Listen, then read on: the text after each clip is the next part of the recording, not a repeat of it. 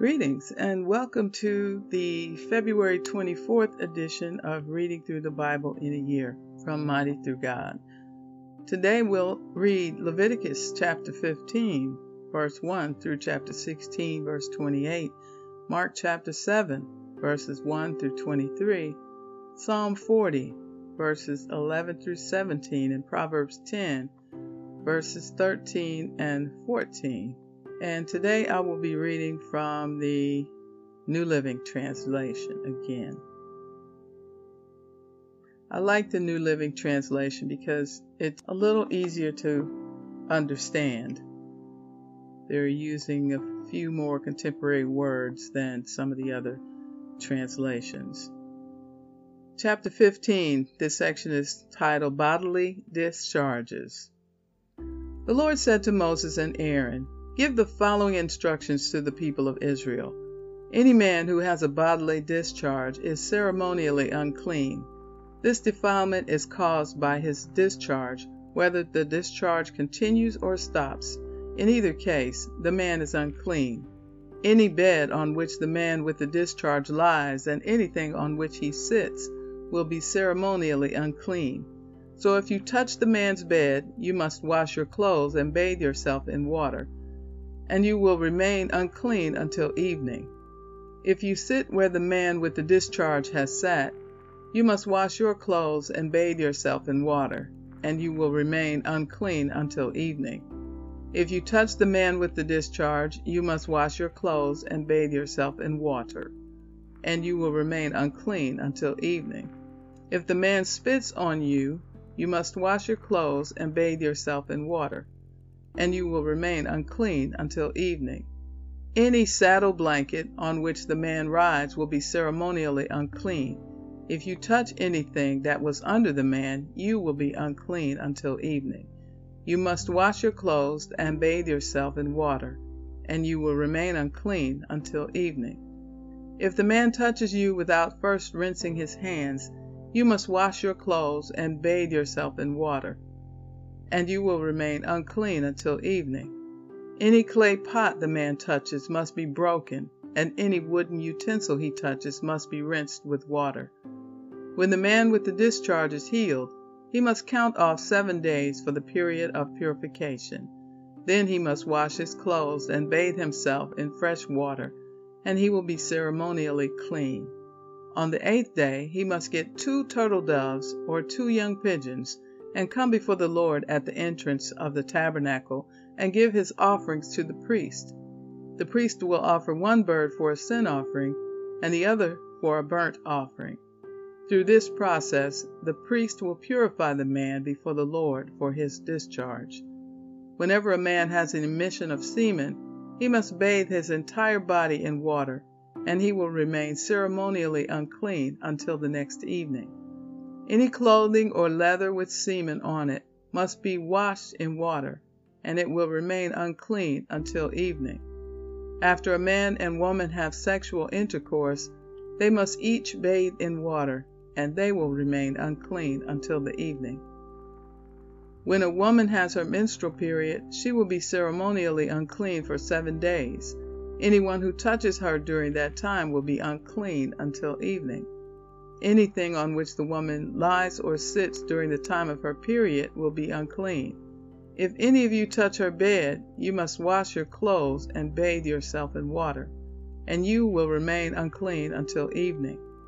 If you touch any object she has sat on, you must wash your clothes and bathe yourself in water, and you will remain unclean until evening. This includes her bed or any other object she has sat on. You will be unclean until evening if you touch it. If a man has sexual intercourse with her and her blood touches him, her menstrual impurity will be transmitted to him. He will remain unclean for seven days, and any bed on which he lies will be unclean.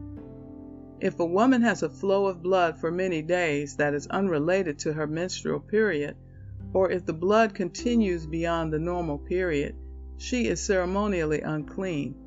As during her menstrual period, the woman will be unclean as long as the discharge continues. Any bed she lies on and any object she sits on during that time will be unclean, just as during her normal menstrual period. If any of you touch these things, you will be ceremonially unclean. You must wash your clothes and bathe yourself in water, and you will remain unclean until evening. When the woman's bleeding stops, she must count off seven days. Then she will be ceremonially clean. On the eighth day, she must bring two turtle doves or two young pigeons and present them to the priest at the entrance to the tabernacle. The priest will offer one for a sin offering and the other for a burnt offering. Through this process, the priest will purify her before the Lord for the ceremonial impurity caused by her bleeding. This is how you will guard the people of Israel from ceremonial uncleanness. Otherwise, they would die, for their impurity would defile my tabernacle that stands among them. These are the instructions for dealing with anyone who has a bodily discharge a man who is unclean because of an emission of semen, or a woman during her menstrual period. It applies to any man or woman who has a bodily discharge and to a man who has sexual intercourse with a woman who is ceremonially unclean. Chapter 16 the Lord spoke to Moses after the death of Aaron's two sons, who died after they entered the Lord's presence and burned the wrong kind of fire before him. The Lord said to Moses, Warn your brother Aaron not to enter the most holy place behind the inner curtain whenever he chooses. If he does, he will die. For the ark's cover, the place of atonement, is there, and I myself am present in the cloud above the atonement cover. When Aaron enters the sanctuary area, he must follow these instructions fully. He must bring a young bull for a sin offering and a ram for a burnt offering. He must put on his linen tunic and the linen undergarments worn next to his body. He must tie the linen sash around his waist and put the linen turban on his head. These are sacred garments, so he must bathe himself in water before he puts them on. Aaron must take from the community of Israel two male goats for a sin offering and a ram for a burnt offering. Aaron will present his own bull as a sin offering to purify himself and his family, making them right with the Lord. Then he must take the two male goats and present them to the Lord at the entrance of the tabernacle. He is to cast sacred lots to determine which goat will be reserved as an offering to the Lord and which will carry the sins of the people to the wilderness of Azazel. Aaron will then present as a sin offering the goat chosen by Lot for the Lord. The other goat, the scapegoat chosen by Lot to be sent away, will be kept alive, standing before the Lord. When it is sent away to Azazel in the wilderness, the people will be purified and made right with the Lord. Aaron will present his own bull as a sin offering to purify himself and his family, making them right with the Lord. After he has slaughtered the bull as a sin offering, he will fill an incense burner with burning coals from the altar that stands before the Lord. Then he will take two handfuls of fragrant powdered incense and will carry the burner and the incense behind the inner curtain. There, in the Lord's presence, he will put the incense of the burning coals so that a cloud of incense will rise over the ark's cover, the place of atonement that rests on the ark of the covenant. If he follows these instructions, he will not die. Then he must take some of the blood of the bull, dip his finger in it, and sprinkle it on the east side of the atonement cover. He must sprinkle blood seven times with his finger in front of the atonement cover. Then Aaron must slaughter the first goat as a sin offering for the people and carry its blood behind the inner curtain. There he will sprinkle the goat's blood over the atonement cover and in front of it, just as he did with the bull's blood. Through this process, he will purify the most holy place, and he will do the same for the entire tabernacle because of the defiling sin and rebellion of the Israelites. No one else is allowed inside the tabernacle when Aaron enters it for the purification ceremony in the most holy place. No one may enter until he comes out again after purifying himself, his family, and all the congregation of Israel, making them right with the Lord. Then Aaron will come out to purify the altar that stands before the Lord. He will do this by taking some of the blood from the bull and the goat and putting it on each of the horns of the altar. Then he must sprinkle the blood with his finger seven times over the altar. In this way, he will cleanse it from Israel's defilement and make it holy. When Aaron has finished purifying the most holy place and the tabernacle and the altar, he must present the live goat. He will lay both of his hands on the goat's head and confess over it all the wickedness, rebellion, and sins of the people of Israel. In this way, he will transfer the people's sin to the head of the goat. Then a man, specifically chosen for the task, will drive the goat into the wilderness. As the goat goes into the wilderness, it will carry all the people's sins upon itself into a desolate land. When Aaron goes back into the tabernacle, he must take off the linen garments he was wearing when he entered the most holy place, and he must leave the garments there. Then he must bathe himself with water in a sacred place, put on his regular garments, and go out to sacrifice a burnt offering for himself and a burnt offering for the people. Through this process he will purify himself and the people, making them right with the Lord. He must then burn all the fat of the sin offering on the altar. The man chosen to drive the scapegoat into the wilderness of Azazel must wash his clothes and bathe himself in water, then he may return to the camp. The bull and the goat presented as sin offerings, whose blood Aaron takes into the most holy place for purification ceremony, will be carried outside the camp. The animal's hides, internal organs, and dung are all to be burned. The man who burns them must wash his clothes and bathe himself in water before returning to the camp. Mark chapter 7. This section is titled Jesus Teaches About Inner Purity. One day, some Pharisees and teachers of religious law arrived from Jerusalem to see Jesus.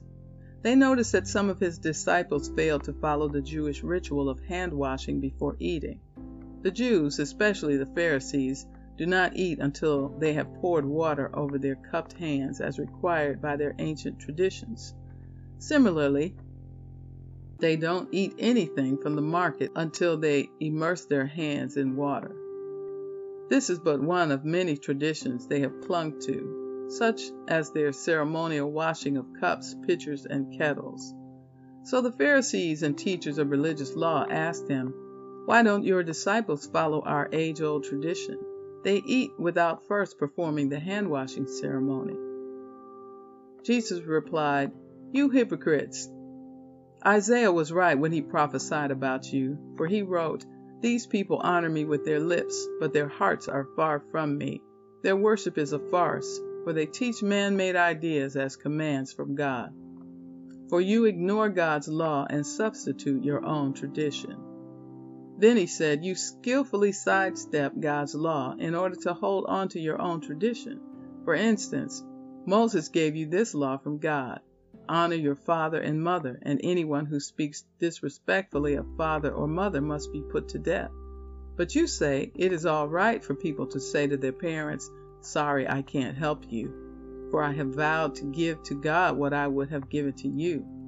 In this way, you let them disregard their needy parents, and so you cancel the Word of God in order to hand down your own traditions. And this is only one example among many others. Then Jesus called to the crowd to come and hear. All of you listen, he said, and try to understand. It's not what goes into your body that defiles you. You are defiled by what comes from your heart. Then Jesus went into a house to get away from the crowd and his disciples asked him what he meant by the parable he had just said. Don't you understand either? he asked. Can't you see that the food you put into your body cannot defile you? Food doesn't go into your heart, but only passes through the stomach and then goes into the sewer. By saying this, he declared that every kind of food is acceptable in God's eyes. And then he added, It is what comes from inside that defiles you. For from within, out of a person's heart, come evil thoughts, sexual immorality, theft, murder, adultery, greed, wickedness, deceit, lustful desires, envy, slander, pride, and foolishness. All these vile things come from within. They are what defile you. Psalm 40, beginning with verse 11. Lord, don't hold back your tender mercies from me. Let your unfailing love and faithfulness always protect me. For troubles surround me, too many to count. My sins pile up so high, I can't see my way out. They outnumber the hairs on my head. I have lost all courage. Please, Lord, rescue me. Come quickly, Lord, and help me. May those who try to destroy me be humiliated and put to shame. May those who take delight in my trouble be turned back in disgrace. Let them be horrified by their shame. For they said, Aha, we've got him now. But may all who search for you be filled with joy and gladness in you. May those who love your salvation repeatedly shout, The Lord is great. As for me, since I am poor and needy, let the Lord keep me in his thoughts. You are my helper and my Savior. O oh my God, do not delay. Proverbs 10, verse 13 and 14. Wise words come from the lips of people with understanding, but those lacking sense will be beaten with a rod. Wise people treasure knowledge, but the babbling of a fool invites disaster. And so concludes the reading for today, February 24th. Be blessed.